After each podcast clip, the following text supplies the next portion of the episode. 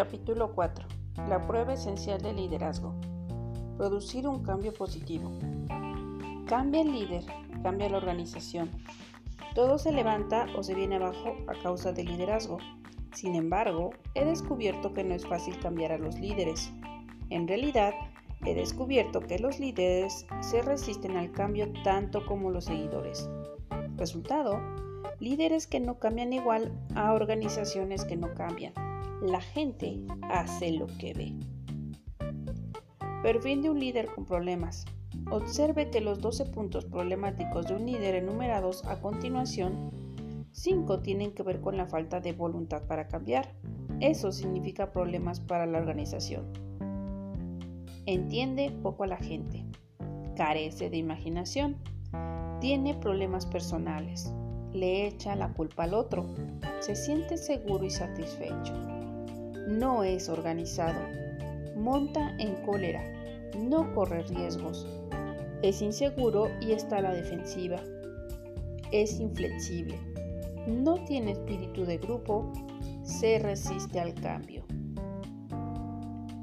Nicolás Maquiavelo dijo, no hay nada más difícil que hacer, más peligroso de llevar a cabo o más incierto de su éxito que tomar la dirección para introducir un nuevo orden de cosas, lo primero a cambiar en este estado de cosas soy yo, el líder.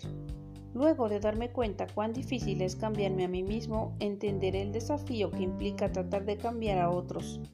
Esta es la prueba esencial del liderazgo.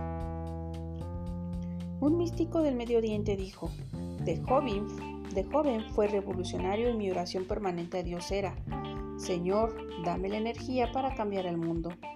Cuando llegué a la madurez y ve que también pasaba la, mitad de mi vida sin, sin cambiar a una sola alma, mi oración se transformó en Señor, dame la gracia de cambiar a los que están en contacto conmigo, solo a mi familia y amigos y estaré satisfecho. Ahora que soy viejo y mis días están contados, he comenzado a entender cuán necio he sido. Mi única oración ahora es, Señor, dame la gracia de cambiar yo mismo, si hubiera orado así desde el principio, no hubiera desperdiciado mi vida. Howard Hendricks, en su libro the Change Lives, lanza un reto a todo líder potencial. Escribe en los márgenes de esta página la respuesta a esta pregunta. ¿Ha cambiado últimamente? Digamos, en la última semana o en el último mes, en el último año. ¿Puede especificar? O dará una respuesta muy vaga. Usted dice que está creciendo muy bien. ¿Cómo? Bueno, dice usted en muchas maneras. Magnífico. Nombre una. Como ve, la enseñanza efectiva proviene únicamente de una persona que ha cambiado. Mientras más cambie, más llegará a ser un instrumento de cambio en las vidas de otros. Si quiere convertirse en agente de cambio, también debe de cambiar. Hendrix también podía haber dicho, si quiere continuar dirigiendo debe continuar cambiando. Muchos líderes ya no dirigen. Han llegado a ser como el Henry Ford escrito en la biografía de Robert Lacey, que ha sido un éxito en librería. Lacey dice que Ford era un hombre que amaba su modelo T tanto que no quería cambiar un perno en él. Incluso despidió a William Knudsen, el hombre en la producción, porque pensaba que el modelo T estaba pasado de moda. Eso sucedió en 1912, cuando el modelo T tenía solamente cuatro años de existencia y estaba en la cima de la popularidad. Ford acababa de llegar de Europa y fue a un garage en Hingland Park Michigan, donde vio el nuevo diseño creado por Nusset. Los mecánicos que presenciaron la escena relataron cómo Ford por un momento se puso frenético, escrutó la laca roja que daba brillo a una nueva versión del modelo T. Consideró a esta una monstruosa perversión del diseño de su amado modelo T. Ford tenía las manos en los bolsillos y caminó alrededor del carro unas tres o cuatro veces refería un testigo ocular. Era un modelo de cuatro patas y tenía bajada la capota. Por último, llegó al costado de la puerta izquierda. se sacó las manos de los bolsillos, sació de la puerta y paz, la arrancó. ¿Cómo lo hizo? No lo sé. Saltó adentro y echó la otra puerta. Hizo volar el parabrisas. Saltó al asiento de atrás y comenzó a golpear la capota. La destrozó al techo con el tacón de su zapato. Destrozó el carro todo lo que pudo. Nugent se fue a la, General Motors. Henry Ford siguió con el modelo T, pero los cambios de diseño en los modelos de los competidores provocaron que el modelo T se viera más anticuado de lo que Ford quería admitir. La necesidad de competencia le empujó finalmente a fabricar el modelo A, si bien nunca lo hizo de corazón. Aunque la General Motors le pisaba los talones, el inventor quería que la vida se congelara donde estaba. Abundando en este tema, William A. Hewitt, presidente de Dairy and You, dice, para ser un líder usted debe mantener a lo largo de toda su vida la actitud de ser receptivo a las nuevas ideas. La calidad de liderazgo que ejercerá dependerá de su capacidad para evaluar nuevas ideas y de distinguir el cambio por el cambio mismo del cambio en beneficio de los hombres. El líder como agente de cambio. Una vez que el líder ha cambiado personalmente y ha discernido la diferencia entre un cambio novedoso y un cambio que se necesitaba, debe convertirse en agente de cambio. En este mundo de cambios rápidos y descontinuados, el líder debe estar al frente para propiciar el cambio y el crecimiento y mostrar la manera de lograrlo. En primer lugar, debe comprender los dos requisitos indispensables para producir un cambio conocer los requerimientos técnicos del cambio y comprender la actitud y demandas motivacionales para producirlo. Cambia el líder, cambia la organización. Ambos requisitos son extremadamente necesarios. Sin embargo, cuando no se logra el cambio, casi siempre es porque ha habido una motivación inadecuada, no por falta de habilidades técnicas. Cambio igual a crecimiento. Un administrador por lo general está más capacitado para los requerimientos técnicos del cambio, mientras que el líder conocerá mejor las demandas motivacionales y de actitud que necesitan los seguidores. Observen la diferencia. Al comienzo, las habilidades del líder son esenciales.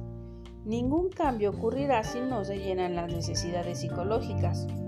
Una vez que comienza el cambio, se necesita la capacidad del administrador para mantener el cambio que se necesita. Cuando usted ha concluido el cambio, usted ha terminado. Bob Biel en su libro Increasing Your Leadership Confidence lo dice de esta manera. Un cambio puede tener sentido desde el punto de vista lógico y aún conducir a la ansiedad en la dimensión psicológica. Todo el mundo necesita un nicho y cuando el nicho comienza a cambiar después de que hemos estado cómodos en él, produce estrés e inseguridad. Por lo tanto, antes de introducir un cambio necesitamos considerar la dimensión psicológica. Un buen ejercicio cuando nos enfrentamos al cambio es hacer una lista de las ventajas y desventajas lógicas que éste producirá. Y después, hacer otra lista indicando el impacto psicológico. El simple hecho de ver esto puede ser esclarecedor. Tal vez se sorprenda usted mismo diciendo, no me gusta admitirlo, pero a estas alturas estoy inseguro aun cuando el cambio sea lógico. Otra posibilidad es que un cambio quizá no afecte su seguridad psicológica, pero tal vez no tenga sentido una vez examinadas las ventajas y desventajas del mismo. La clave radica en distinguir los aspectos lógicos y psicológicos de cualquier cambio. Un recuento histórico de la resistencia al cambio.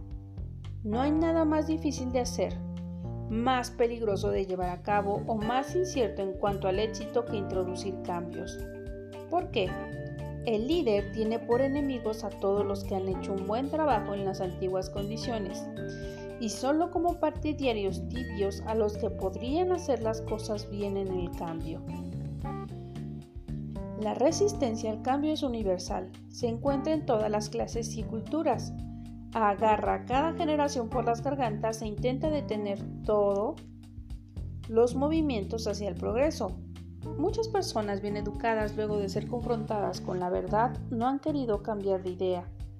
Por ejemplo, durante siglos la gente creyó que Aristóteles estaba en lo cierto cuando dijo que mientras más pesado fuera un objeto, más rápidamente caería la Tierra. Aristóteles era considerado como el más grande pensador de todos los tiempos, y era imposible que estuviera equivocado.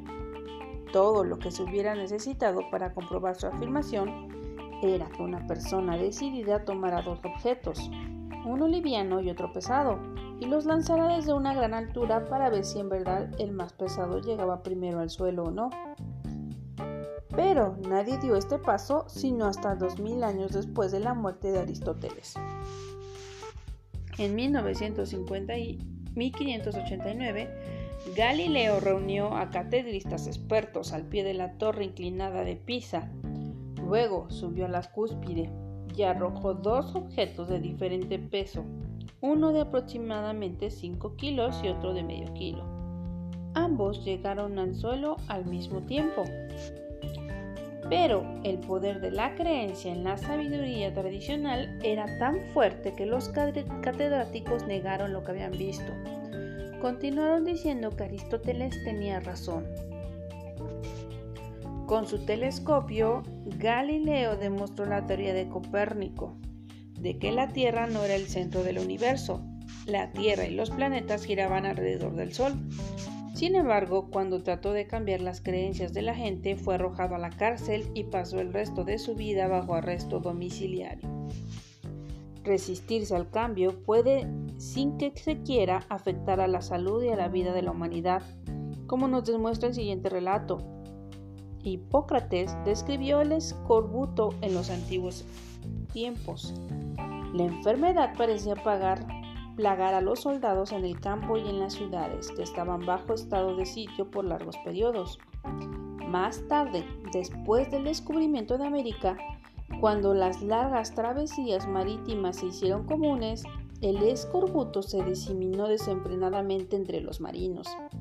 Se sabía poco sobre lo que causaba el escorbuto y menos sobre su cura, aunque se elaboraron teorías y se prescribieron remedios. Ninguno de ellos era del todo efectivo y la mayoría fueron inútiles. En 1553, Cartier hizo un segundo viaje a Terranova. De su tripulación compuesta por 103 hombres, 100 enfermaron de escorbuto agudo. Atravesaban una angustia cuando los indios iroqueses de Quebec acudieron al rescate, con lo que ellos describirían como una cura milagrosa. Los iroqueses dieron a, beber a los enfermos una infusión de corteza y hojas de pino. En 1553, el almirante Sir Richard Hawkins descubrió que durante todo el tiempo que sirvió en alta mar, 10.000 marinos bajo su mando habían muerto de escorbuto. También notó que en su experiencia las naranjas y los limones agrios habrían sido muy efectivos en la cura de la enfermedad. Sin embargo, estas observaciones no tuvieron un efecto arrollador como para crear una conciencia de lo que podía prevenir el escorbuto, y las observaciones del almirante fueron pasadas por alto. James Lynn, un cirujano naval británico que más tarde llegó a ser el jefe médico del Hospital Naval de Portsmouth, Inglaterra, publicó un libro en 1753 en el que afirmaba explícitamente que el escorbuto podía ser eliminado simplemente con suministrar a los marinos jugo de limón. Cito las historias de muchos casos que habían conocido en su experiencia como cirujano naval en alta mar. Demostró que alimentos como la mostaza, el berro, el tamarindo, las naranjas y los limones prevenían el escorbuto. En realidad, cualquier alimento que contenga vitamina C la que abunda en frutas cítricas, tomates y en menor grado en la mayoría de los vegetales verdes y otras frutas, previene el escorbuto. Usted habría esperado con toda razón que el Dr. Lin hubiera sido honrado y reconocido por su gran contribución, pero sucedió lo contrario. Fue ridiculizado, sufrió una frustración y dijo amargamente, algunas personas no pueden llegar a creer que una enfermedad tan grave y terrible se cure o se prevenga por medios tan sencillos. hubieran tenido más fe en compuestos muy elaborados significados con el nombre del elixir, elixir dorado antiescorbutínico o algo semejante. Esas algunas personas a las que se refería el Dr. Lin fueron lores del almirantazgo y otros médicos. Ignoraron el consejo de Lin por 40 años. Un capitán sí aceptó el consejo, el ahora famoso capitán James Cook, que llenó las bodegas de sus barcos con un buen abastecimiento de frutas frescas. La Royal Society honró al capitán Cook en 1776 por su éxito, pero los oficiales de la Armada pasaron por alto su informe.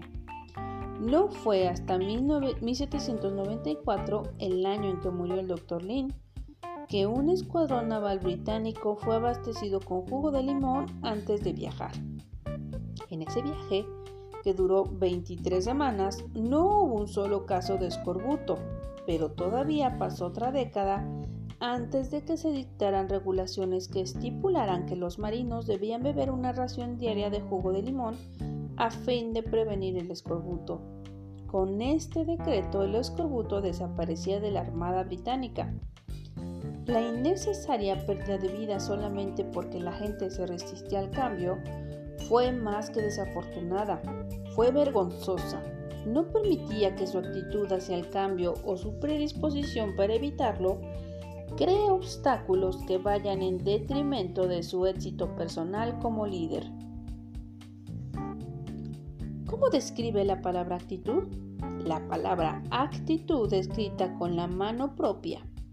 La palabra actitud escrita con la otra mano. Instrucciones. Escriba la palabra actitud en la línea de la izquierda con la mano con la que escribe normalmente. Escriba la palabra actitud en la línea de la derecha con la otra mano. Aplicación. Cuando mira la palabra actitud escrita con la mano con la que no acostumbra escribir, usted ve un ejemplo de clase de actitud que por lo general tenemos cuando tratamos de hacer algo nuevo.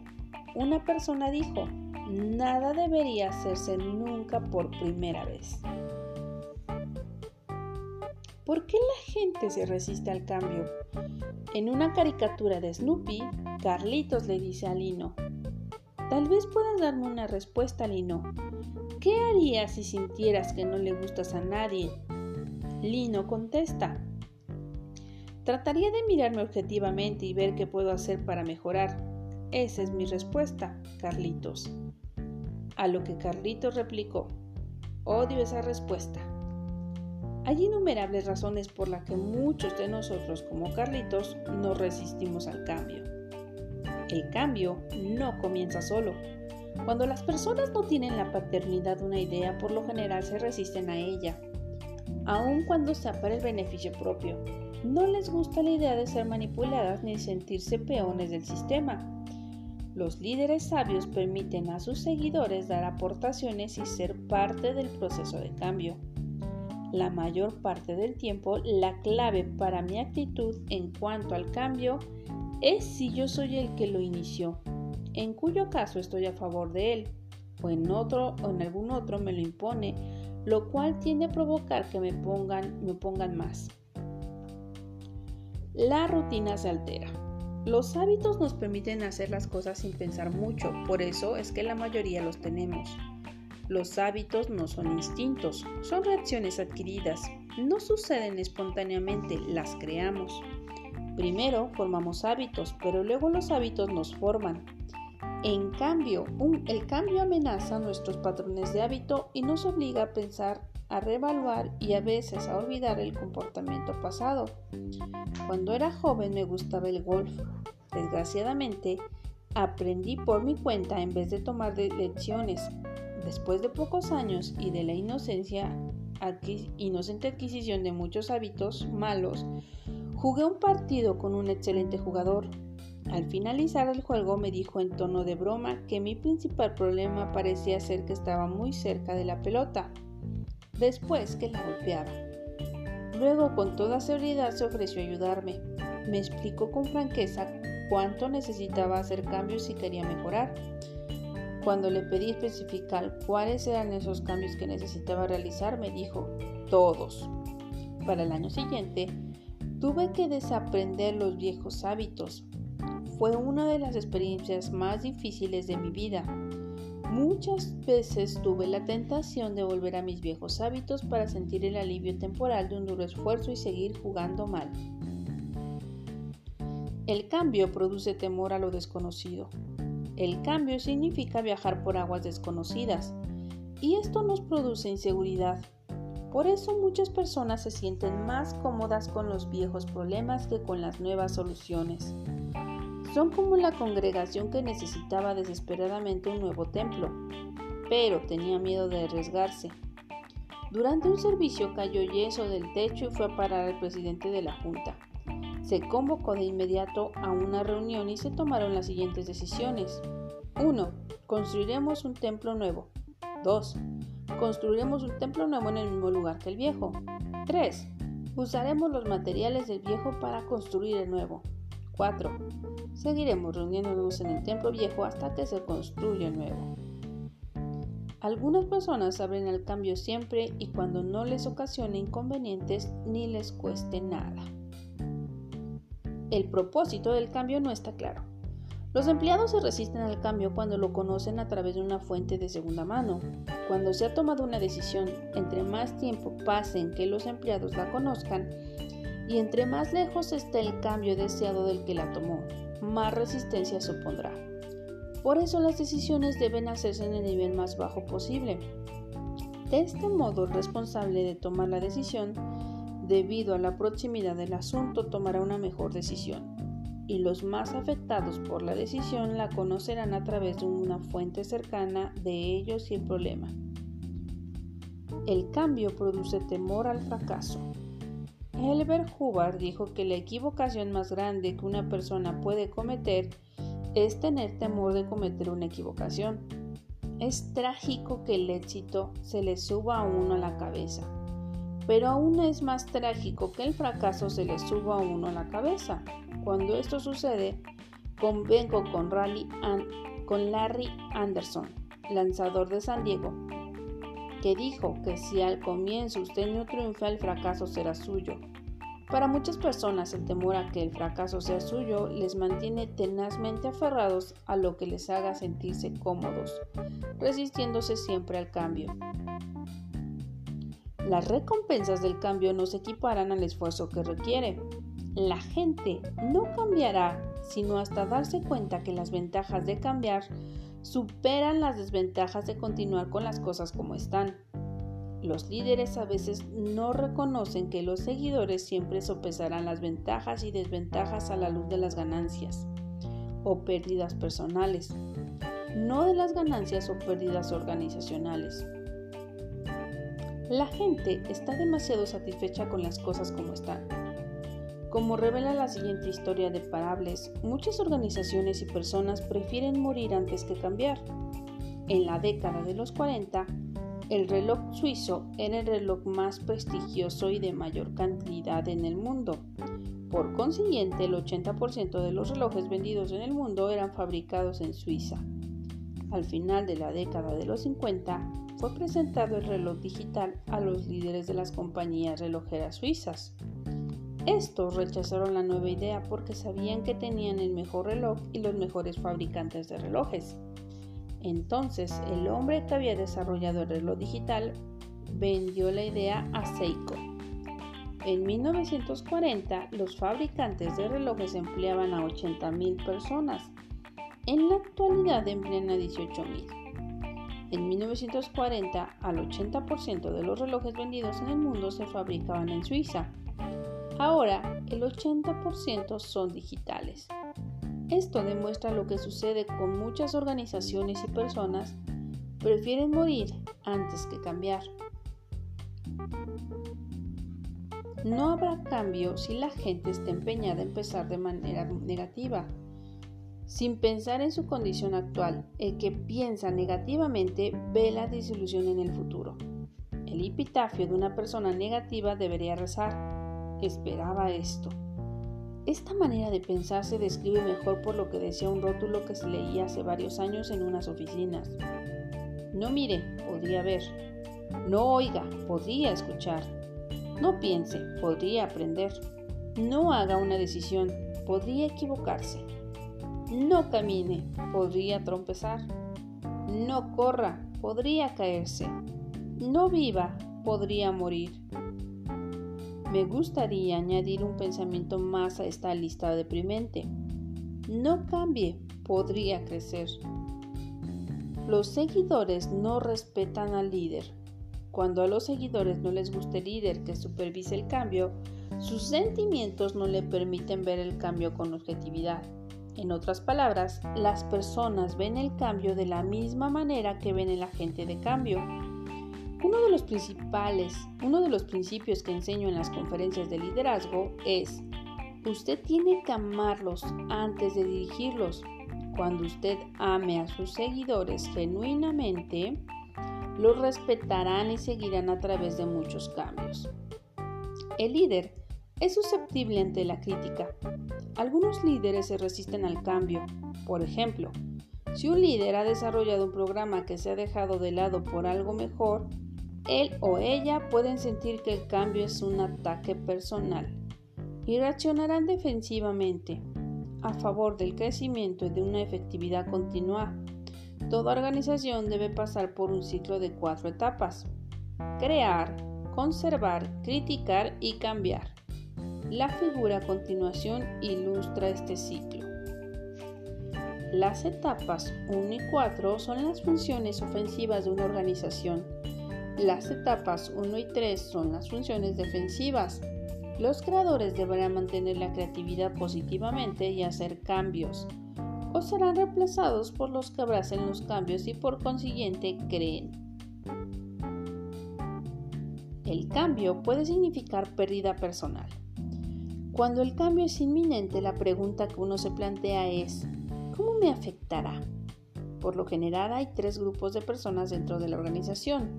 1. Los que perderán. 2. Los que son neutrales. Y 3. Los que se beneficiarán. Cada grupo es diferente y debe ser manejado con sensibilidad, pero también con rectitud. El cambio requiere un compromiso adicional. El tiempo es lo más preciado para muchas personas. Cuando va a haber un cambio, todos estamos atentos para ver cómo afectará nuestro tiempo. Por lo regular concluimos que el cambio estará bien si no nos compromete a dar más. Sidney Howard dijo que la mitad de saber lo que usted quiere es saber a lo que usted debe renunciar para obtenerlo. Cuando el costo del cambio es tiempo, muchos se resistirán. Cuando se trata del tiempo, el líder debe determinar si la persona no quiere o no puede cambiar. La voluntad tiene que ver con la actitud y hay poco que usted como líder puede hacer si sus seguidores se resisten al cambio a causa de la actitud. Pero la habilidad para cambiar tiene que ver con la perspectiva. Muchas personas quieren cambiar, pero por la forma en que perciben las circunstancias y sus responsabilidades actuales no pueden cambiar. En este punto, el líder puede ayudar asignando prioridad a las tareas, eliminando lo no esencial y enfatizando el valor consecuente del cambio. La estrechez mental impide la aceptación de ideas nuevas. 1.600 personas pertenecen a la Sociedad Internacional de Investigación sobre la Tierra Plana. Su presidente Charles K. Johnson dice que él ha sido toda su vida un partidario de que la Tierra es plana.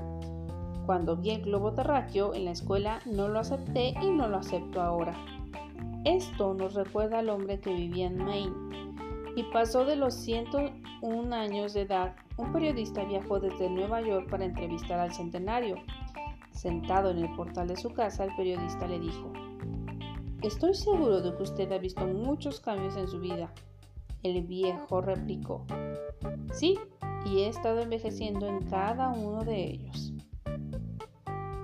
La tradición se opone al cambio. Me encanta este chiste. ¿Cuántas personas se necesitan para cambiar un foco? Respuesta 4. uno para cambiar el foco y tres para hacer reminiscencias de cuán bueno el foco viejo. Personas como esas me recuerdan a un viejo sargento al que le encargaron cuidar un área de césped, situada frente a las oficinas administrativas de un campamento militar en Michigan. El sargento delegó pronto el trabajo a un soldado raso y le dijo que, que regara el pasto durante los días a las 5 en punto. El soldado hacía su trabajo concienzudamente. Un día hubo una terrible tormenta y el sargento entró en la barraca y vio al soldado descansando en su litera. ¿Qué es lo que te pasa? le gritó. Son las cinco en punto y se supone que deberías estar regando. Pero sargento, dijo el soldado muy confundido. Está lloviendo, mire la tormenta. ¿Y qué? respondió el sargento. Tiene un impermeable, ¿no es verdad?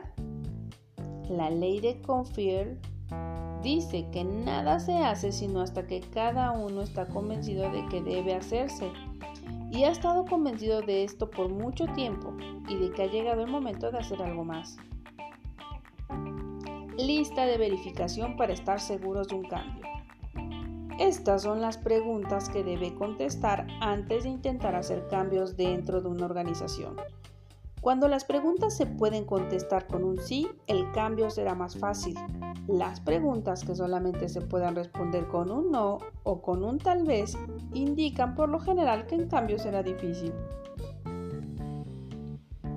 ¿Beneficiaría este cambio a los seguidores? Sí, no. En este cambio compatible con el propósito de la organización? Sí, no. ¿Es este cambio específico y claro? Sí, no. ¿Están a favor de este cambio los mejores que constituyen el 20% de la organización? Sí, no. ¿Es posible probar este cambio antes de comprometernos totalmente con él? Sí, no. ¿Están disponibles los recursos humanos, físicos y financieros para hacer este cambio? Sí, no. ¿Es reversible este cambio? Sí, no. ¿Es este cambio el próximo paso obvio? ¿Sí? ¿No? ¿Rendirá este cambio beneficios a corto y largo plazo? ¿Sí? No. ¿Es el liderazgo propicio para llevar a cabo este cambio? Sí, no. ¿Es el tiempo apropiado? Sí, no.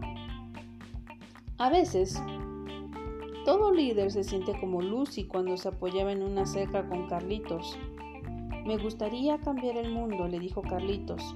Le preguntó, ¿por dónde comenzarías? Ella replicó, comenzaría por ti. La última pregunta, ¿es el tiempo apropiado? Es la consideración final para implementar el cambio. El éxito de un líder para producir un cambio en otros tendrá lugar solamente si el tiempo es el apropiado. En mi libro, The Winning Attitude, se trata de este asunto en el siguiente orden. Decisión equivocada en el tiempo equivocado es igual a desastre. Decisión equivocado en el tiempo apropiado es igual a equivocación. Decisión correcta en el tiempo equivocado es igual a no aceptación. Decisión correcta en el tiempo apropiado es igual a éxito. Las personas cambian cuando han sufrido lo suficiente para tener que cambiar. Saben lo suficiente que quieren cambiar y se reciben lo suficiente que pueden cambiar. El líder debe reconocer cuando las personas están en una de estas tres etapas. Es más fácil que los líderes máximos creen una atmósfera que hace que una de estas tres cosas ocurra. El proceso evolutivo del cambio. Ayuda a recordar que el cambio puede ser visto como revolucionario, algo totalmente diferente de lo que ha sido, o evolutivo, un refinamiento de lo que ha sido. Es más fácil presentar al cambio como un simple refinamiento de la forma como lo hemos estado haciendo que por algo grande, nuevo y completamente diferente.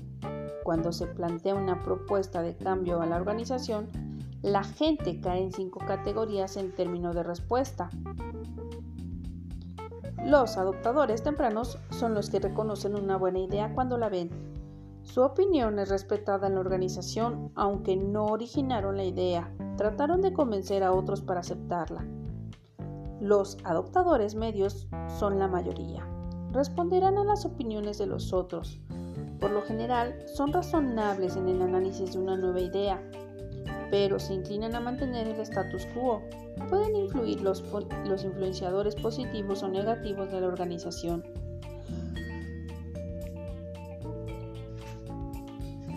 Los adoptadores tardíos son el último grupo en apoyar una idea.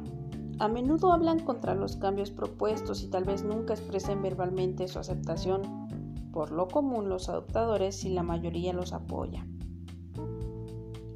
Los rezagados están siempre contra el cambio. Su compromiso es que con el status quo y con el pasado a menudo tratan de crear división dentro de la organización. El proceso evolutivo de un cambio exitoso dentro de la organización puede resumirse en los ocho pasos que hay que dar cuando la organización pasa de ignorar el cambio deseado y los efectos que tendrá a una mente con voluntad y deseos de innovación. Paso 1. Ignoración.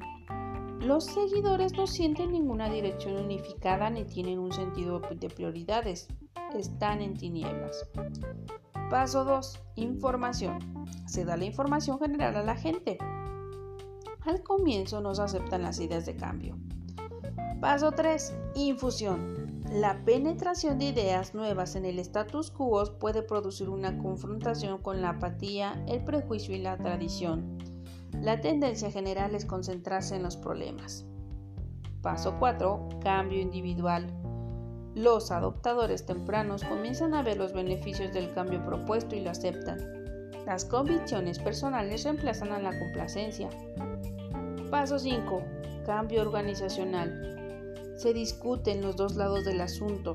Se observa una actitud menos defensiva y mayor apertura respecto a los cambios propuestos.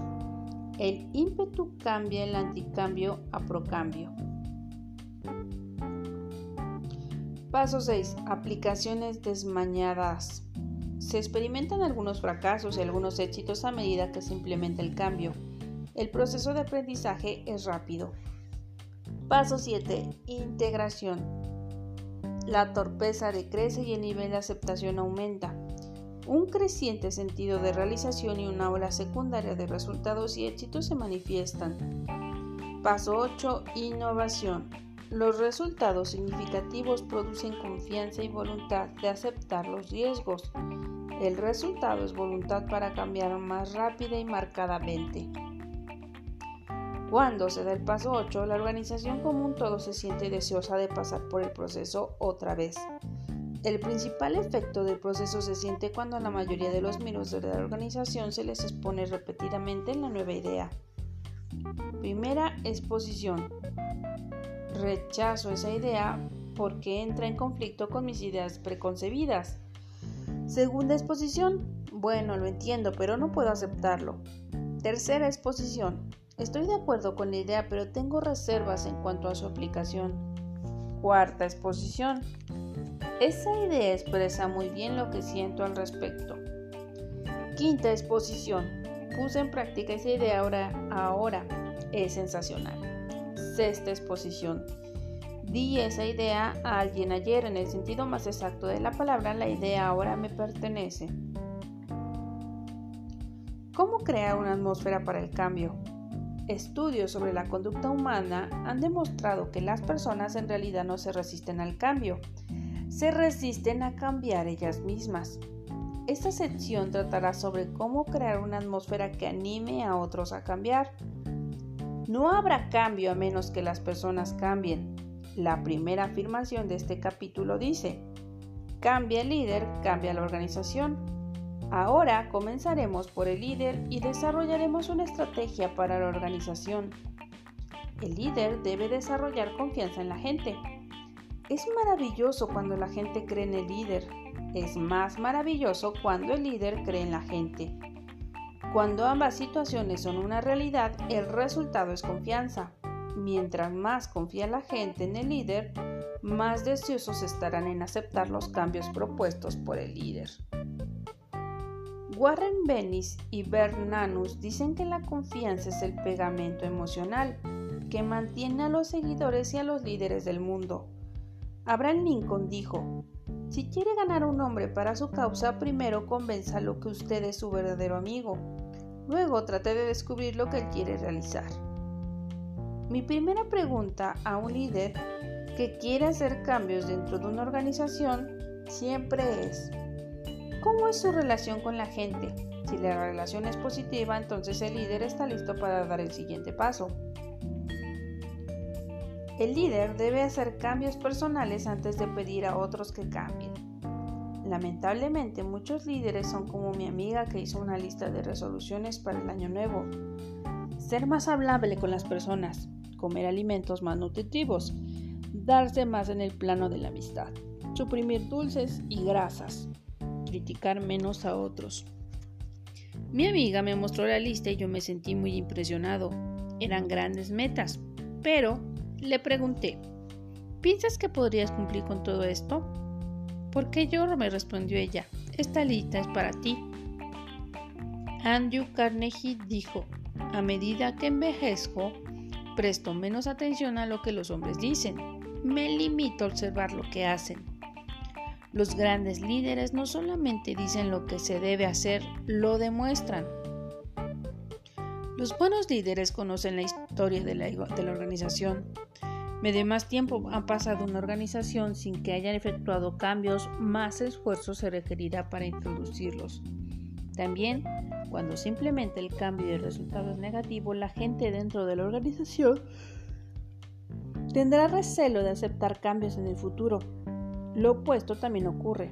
Los cambios exitosos del pasado preparan a la gente para aceptar con presteza más cambios.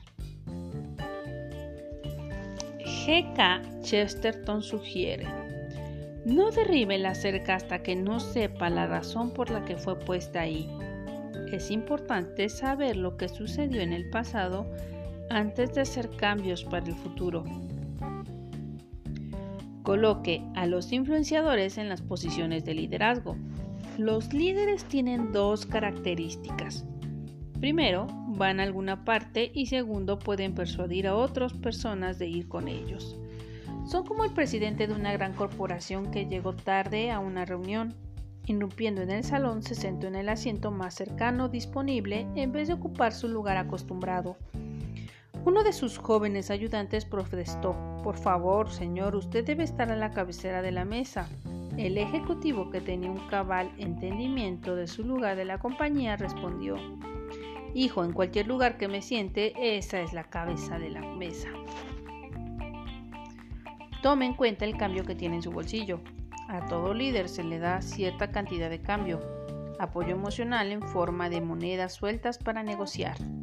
Al comienzo de una relación, si la relación se debilita, el líder renuncia al cambio hasta que llegue a estar en bancarrota dentro de la organización. Si la relación se fortalece, el líder recibe el cambio hasta que le sea posible llegar a ser rico dentro de la organización. Recuerde siempre, se necesita cambio para hacer un cambio. Mientras más cambio hay en el bolsillo de un líder, más cambios puede hacer en las vidas de las personas. Lamentablemente lo opuesto también ocurre. Los buenos líderes solicitan el apoyo de los influenciadores antes que el cambio sea hecho público. La siguiente lista de 10 puntos incluye los pasos que un buen líder debe dar para solicitar el apoyo al cambio por parte de las personas de mayor influencia en la organización. 1. Haga una lista de los influenciadores más destacados dentro de los grupos principales de la organización. 2. ¿Cuántos serán afectados directamente por el cambio. Estas personas constituyen al grupo más importante. 3. ¿Cuántos serán afectados indirectamente por el cambio? 4. ¿Cuántos probablemente reaccionarán de manera positiva? 5. ¿Cuántos probablemente reaccionarán de manera negativa? 6. ¿Qué grupo constituye la mayoría? 7. ¿Qué grupo es el de la mayor influencia? 8. Si el grupo positivo es el más fuerte, reúna a los influenciadores para discutir. Si el grupo negativo es el más fuerte, reúnase de, de manera individual con los influenciadores. 10. Conozca la clave de cada influenciador. Prepare una agenda de reuniones que contribuyan al cambio. Toda nueva idea atraviesa por tres fases. No funcionará, costará demasiado, siempre pensé que era una buena idea. Un líder sabio al entender que la gente cambia mediante un proceso preparará una agenda de reuniones para impulsar el proceso.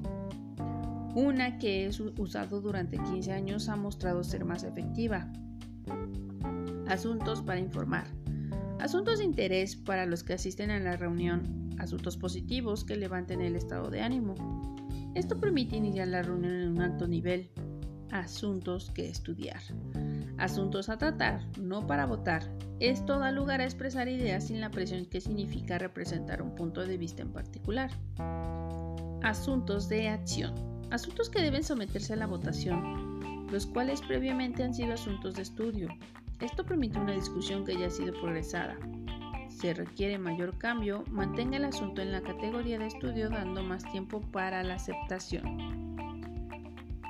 Anime a los influenciadores a influir en otros no, informalmente. Los grandes cambios no deben sorprender a las personas.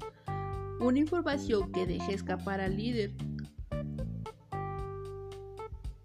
Preparará a la gente para la reunión formal. Cada año explico a mis líderes clave que llevan consigo dos recipientes. El uno está lleno de gasolina y el otro de agua. Cuando hay un pequeño fuego de contienda dentro de la organización porque la gente teme un posible cambio. Los influenciadores son lo primero en saberlos.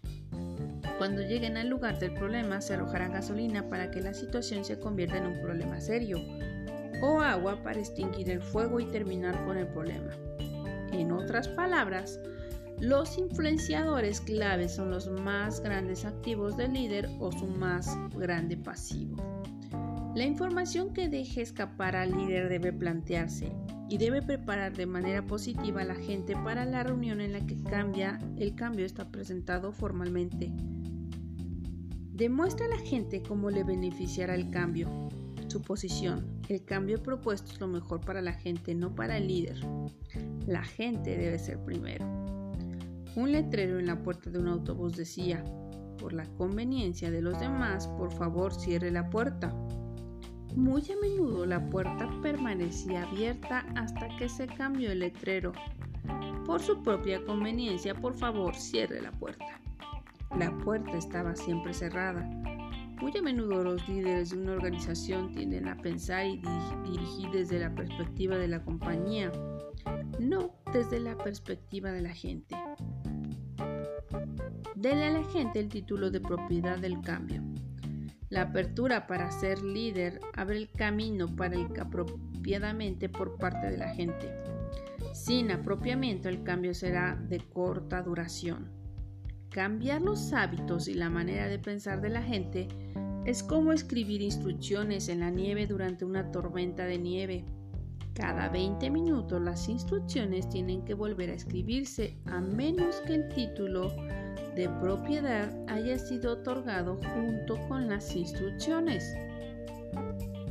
¿Cómo ofrecer el título de propiedad del cambio a los demás? 1. Informa a la gente con anticipación para que tengan tiempo de pensar sobre las implicaciones del cambio y cómo éste le afectará.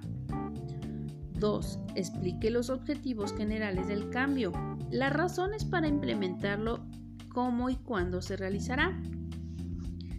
3. Muestre a las personas cómo les beneficiará el cambio. Sea franco con los empleados que pueden perder algo como consecuencia del cambio alérteles a tiempo y provee ayuda para que puedan encontrar otro trabajo si fuera necesario.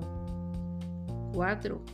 Pida a quienes serán afectados por el cambio que participen en todas las etapas del proceso. Mantenga abiertos los canales de comunicación. Dé oportunidad para que los empleados discutan el cambio. Incite a formular preguntas, dar comentarios y retroalimentación. 6. Sea flexible y adaptable durante el proceso. Admita las equivocaciones y haga las enmiendas que sean necesarias. 7. Demuestra en todo momento su fe y entrega al cambio. Demuestre su confianza en la capacidad de los seguidores para implementar el cambio. 8. Comunica entusiasmo. Provee ayuda, manifiesta aprecio y reconocimiento a quienes están implementando el cambio.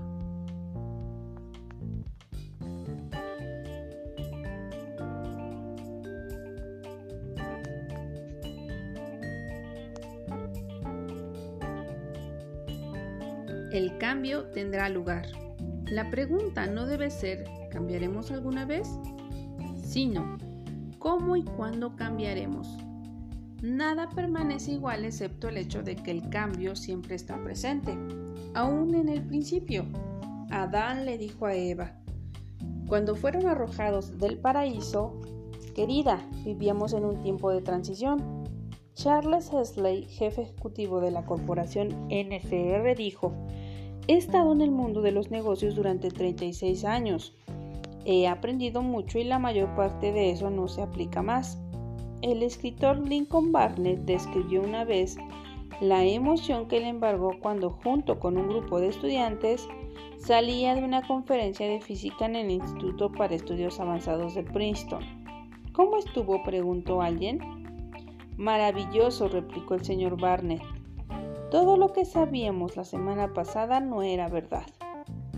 Mantenerse al día con los cambios e informar de ellos a la organización es un reto constante para el líder. Los líderes deberían estar al tanto, por ejemplo, de información como la siguiente que apareció en un artículo escrito por el doctor Richard Cadway. Él hace un contraste de los valores de la década de los 50 y la década de los 90 1950-1990. Ahorro, gasto, gratificación, demorada, gratificación instantánea, certeza, ambivalencia, ortodoxia, escepticismo, inversión, influencia, buenos vecinos, estilo de vida, clase media, clase baja, exportar, importar, cualidad pública, bienestar personal, papá y mamá, nana y guarderías, conferencia de prensa, oportunidad de fotografiarse, logros, fama, conocimiento, credencial, manufactura, servicio, deber, divorcio, nosotros, yo. No todo cambio significa mejoramiento, pero sin el cambio no puede haber mejoramiento. Cambio es igual a crecimiento o cambio es igual a sufrimiento. El cambio representa tanto las posibles oportunidades como las pérdidas potenciales. He observado que el cambio se convierte en un desastre cuando el cambio propuesto es una mala idea. El cambio propuesto no es aceptado por los influenciadores. El cambio propuesto no es presentado en forma efectiva. El cambio propuesto sirve a los intereses de los líderes. El cambio propuesto se pasa únicamente en el pasado. Los cambios propuestos son demasiados y suelen ser muy rápidamente. En 1950 la revista Fortune pidió a 11 distinguidos americanos que predijeran cómo sería la vida en 1980. En aquellos tiempos los Estados Unidos disfrutaban de una superávit comercial de 3 millones de dólares de manera que nadie predijo un déficit comercial para los 30 años subsiguientes. David Chernoff, presidente de las RCA, estaba seguro de que para 1980 los barcos, aviones, locomotoras y aún los automóviles tendrían combustible atómico. Dijo que las casas tendrían generadores atómicos y qué misiles teledirigidos transportarían el correo y otras cargas a través de grandes distancias. Henry R. Luce, editor jefe de la revista Time, predijo el fin de la pobreza para 1980. El matemático John von Neumann esperaba que la energía fuera gratis 30 años más tarde. Nunca es demasiado tarde para cambiar. Más de dijo. Al final es importante recordar que no podemos llegar a ser lo que necesitamos ser si permanecemos como somos. Es un hecho que cuando usted concluye los cambios, usted termina. Cuando usted oye el nombre de Alfred Nobel, ¿en qué piensa? Podría venirle a la mente que el Premio Nobel de la Paz, sin embargo, ese es solo el segundo capítulo de su historia. Alfred Nobel fue el químico sueco que amasó su fortuna inventando la dinamita y otros poderosos explosivos utilizados para las armas. Cuando murió su hermano, un periódico por equivocación imprimió el obituario de Alfred en vez de su hermano. Este describía al difunto como uno que se hizo rico haciendo posible que los seres humanos se mataran unos a otros en cantidades sin precedente. Impactado por esta evaluación, Nobel resolvió utilizar su fortuna, de ahí en adelante, para premiar los logros que beneficiaban a la humanidad. Nobel tuvo la rara oportunidad de evaluar su vida final y todavía vivir lo suficiente para cambiar esa evaluación. El comediante Jerry Lewis dice que el mejor regalo de bodas que recibió fue una película de toda la ceremonia. Dice que cuando las cosas iban mal en su matrimonio, entraba a un cuarto, cerraba la puerta, retrocedía la película y salía de ahí sintiéndose un hombre libre. Dudo que usted pueda retroceder la película o leer su obituario en el periódico. Usted puede, sin embargo, hacer una decisión ahora para cambiar. Y cuando el cambio tenga éxito, usted mirará retrospectivamente y lo llamará crecimiento.